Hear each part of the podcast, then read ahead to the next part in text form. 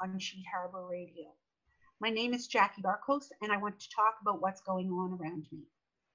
I'm like located on the eastern shore of Nova Scotia, but like all of us, connected far beyond these rugged shores. I'm interested in what happens locally, provincially, federally, and globally, and how it impacts all of us. I look forward to spending some time with you and talking to interesting people. On today's show, I'm very pleased to welcome Jean Sarson and Linda MacDonald. Jean and Linda have been working together for close to 27 years. They started as a one night a week support for those who identified as having been harmed by violence as children or as adults. Since then, they have made their life's work to have torture, victimization recognized as a violation of human rights or a specific crime in Canada and beyond. Welcome, Jean and Linda. Thank you, Thank Jackie. you, Jackie. Nice to be here. I wanted to, yeah, yeah, I think it's a really important conversation, and uh, I'm so pleased uh, that you've joined us today because uh, there's so much that that uh, that you have to share that I think will be of interest to so many people. Um, I wanted to start by asking, what is feminism?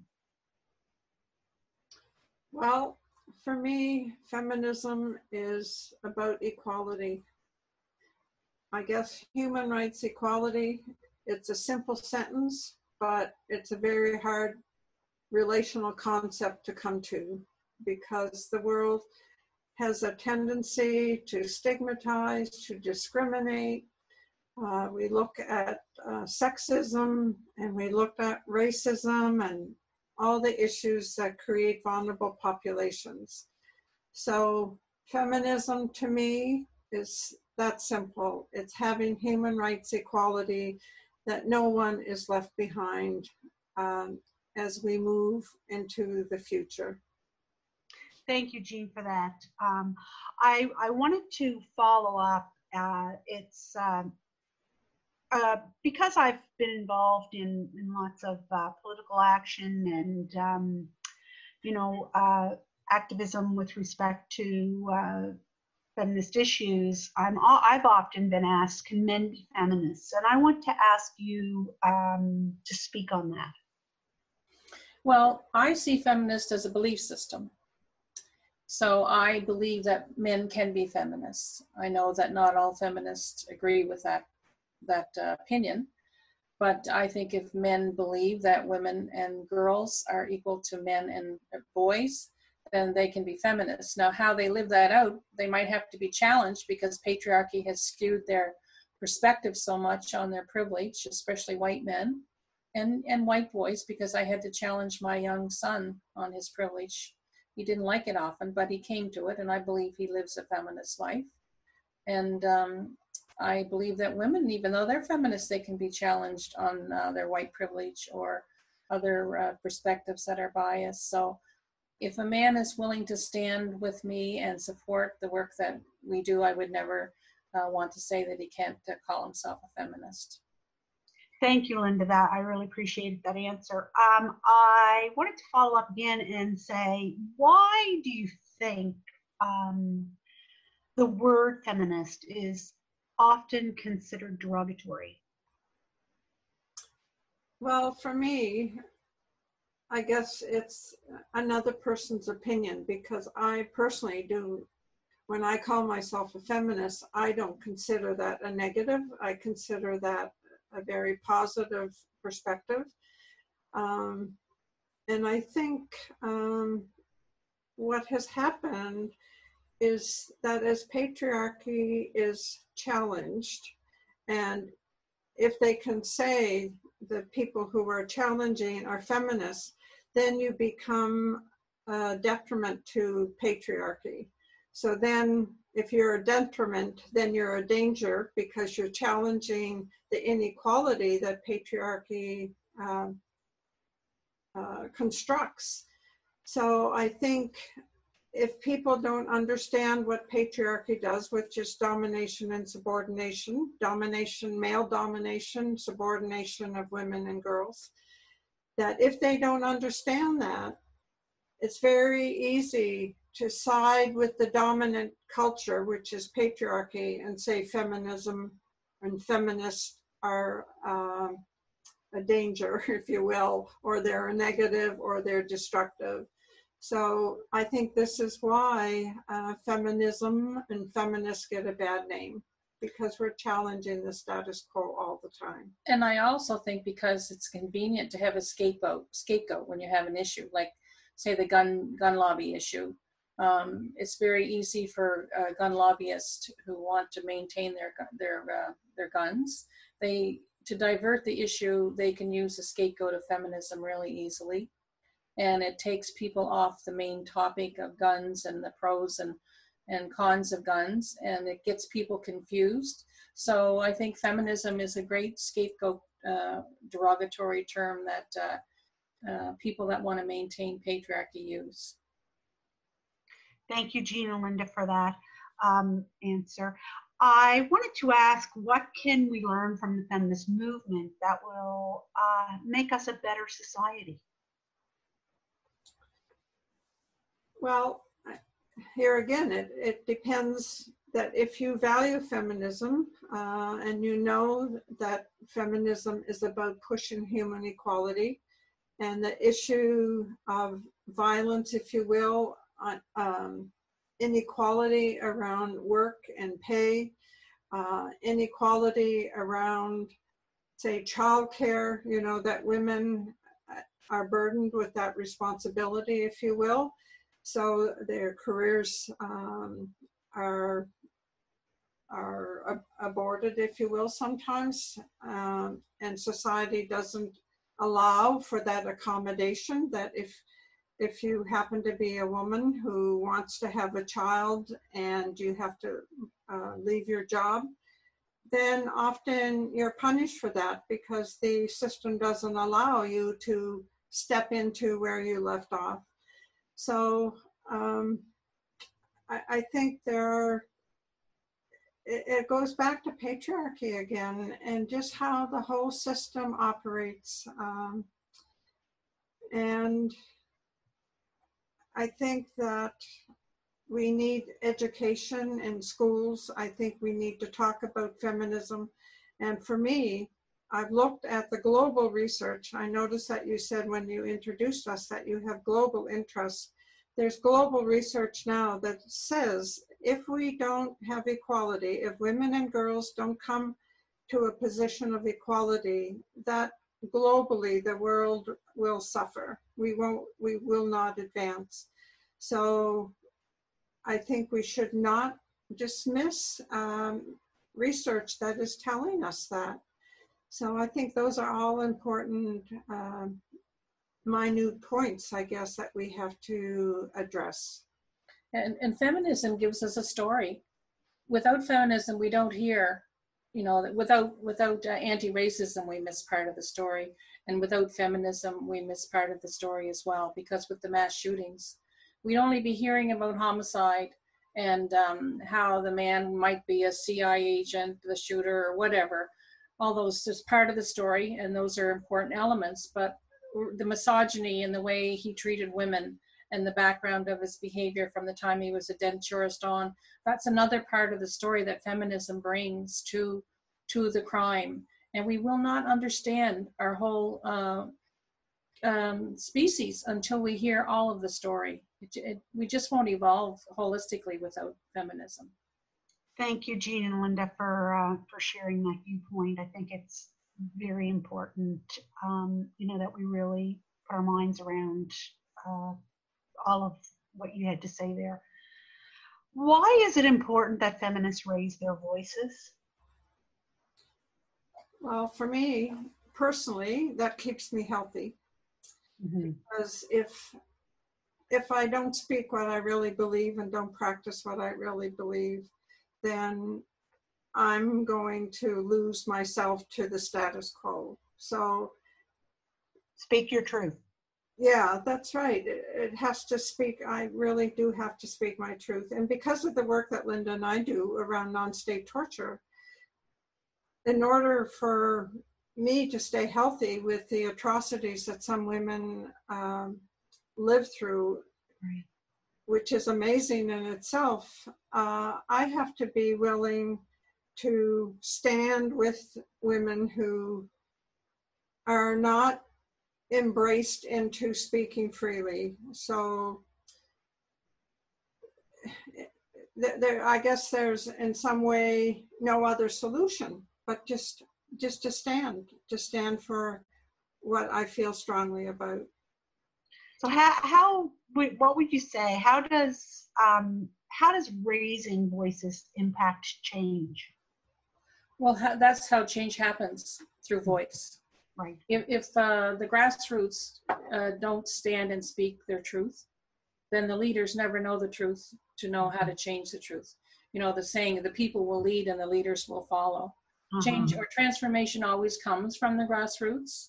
And feminism is basically a very grassroots uh, movement, still is. And so that's how we transform is by telling telling the truth. You know, all the stories that we carry about women that were tortured, or the women that now are talking about um, the femicide that that was not prevented, or the police women who have been harmed by the police, or different forms of sexual harassment. Like that's how we become a better people by by our voices. Can, can I just add a little thought there too? Linda and I have given expert testimony in Ottawa to like on human trafficking and on the um, private members bill to change the law on torture.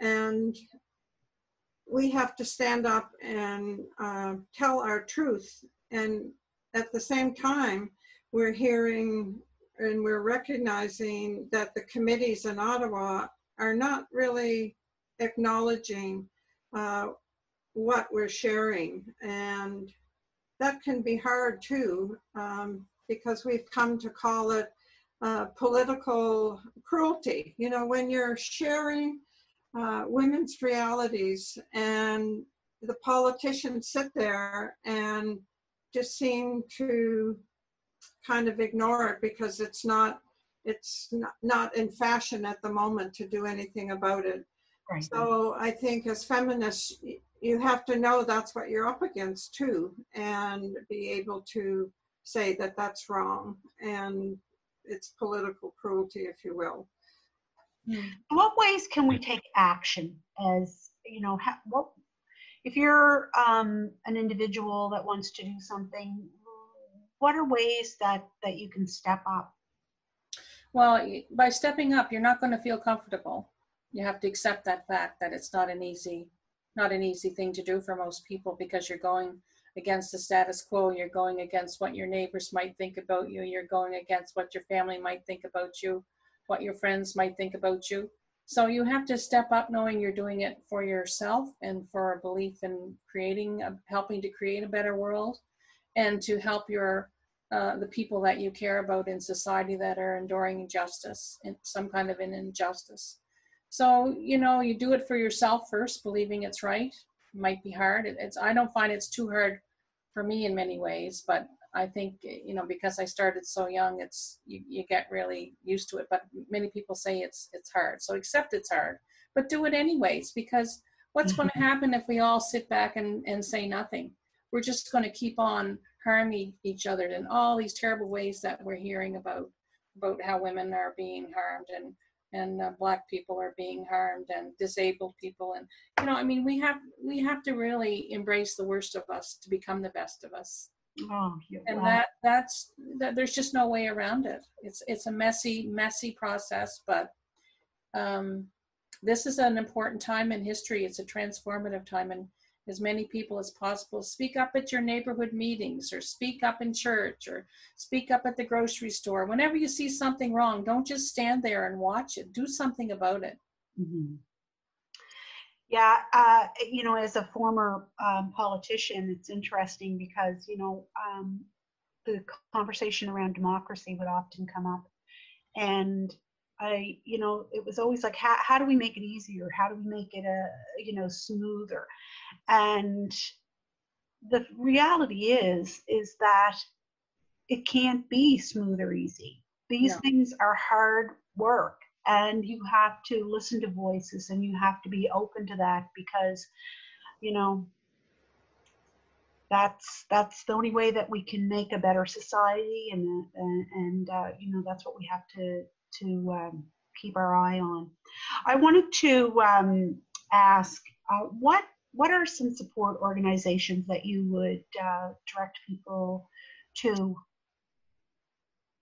if uh, they wanted more information or they wanted to become involved In on feminism or yes in feminism?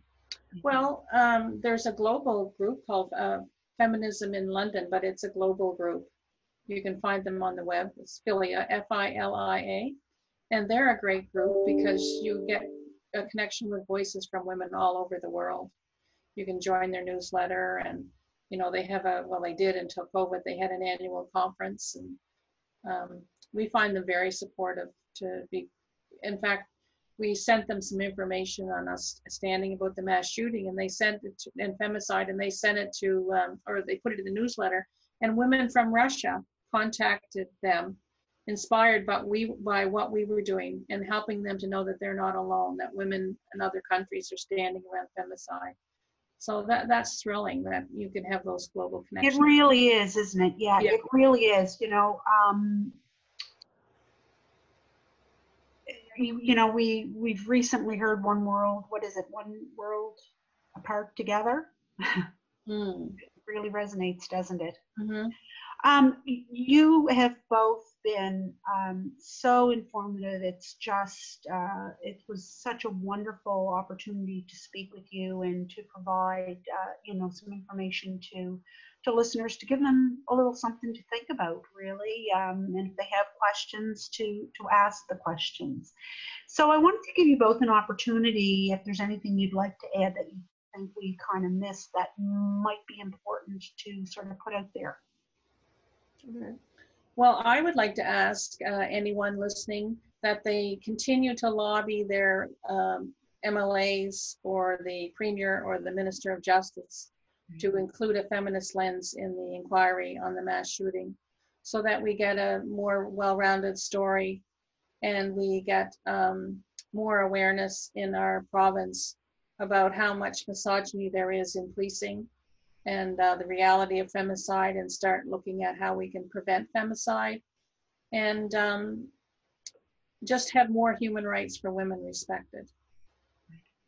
And we can put those links up for anyone that wants uh, easier access to um, to make those connections. So we'll put that on our Facebook page. And we have a petition too, if you, Yes, we'd be very happy. You just get us everything. We probably actually uh, might even have it now, but we'll get that up with uh, with this interview. Jean, is there anything that you wanted to add? Yeah, I keep thinking about the children. Um, like my background is in public health, so I used to teach uh, children in the school. And um, one issue that always came up when I taught the program in the school, it was around relationship education, not sex education, but relationship education. Because sex diverts the issue from relationships. What kind of relationships do you want? And the fact that when I used to teach, I used to teach you have a relationship with yourself and with others. And others can be very broad, but you always have a relationship with yourself. And um, I had about a thousand evaluations from, the children. That was grade four, that's like nine, ten year olds, And that they said that was the most important aspect of the program that they learned that had a relationship with yourself. So we can learn that at every age, from the time we're tiny to an adult, because sometimes adults said to me that they didn't even know that they had a relationship with themselves. So I'd like for everybody who's interested to think about that, to think clearly about their relationship with themselves, who they want to be, what they think is important to them, what they think is important in society, and how Nova Scotians want to be. And if we're really talking about the mass shooting, um, because that's on a lot of our minds, we have that push for an inquiry or a review. And it would be really important for people to push our government into that kind of accountability. So let your MLAs know that they can um, ask the Premier and Mark Furey, the Minister, um, to do something and to make sure that we have an inquiry or a review so that Nova Scotians and children and their parents or families that were affected by the mass shooting, that they have the right and the dignity to stand on Nova Scotia soil and make a statement about the harm that uh, has occurred. Linda MacDonald and Jean Sarson, thank you so much for joining us today on A Broad View. Uh, the work that you do is incredible, and the dedication dedication with which you do that work um, is is um, unparalleled. You are just amazing women doing amazing work to support other women, and uh, I want to uh, thank you for doing it. Um, and I wish you well in your future endeavors moving forward. Thank you so much. Thank you, Jackie. It's always a privilege to speak publicly. Thank you. Yes, thank you, Jackie, and also in the background, Lynn, Yes, for being there. that's right. Absolutely. Yeah, Poor gals just trying to get the word out. yeah, That's right. Thanks a lot. very much appreciated. Thank you. Thank you. Bye-bye. Thank you for joining us for A Broad View with Jackie B, brought to you by Sheet Harbor Radio. Hosted, created, and researched by Jackie Barkhouse. Produced by Lynn Matheson. Technical support and editing provided by Jeff Harrop. Lyrics and music by Shirley Jackson.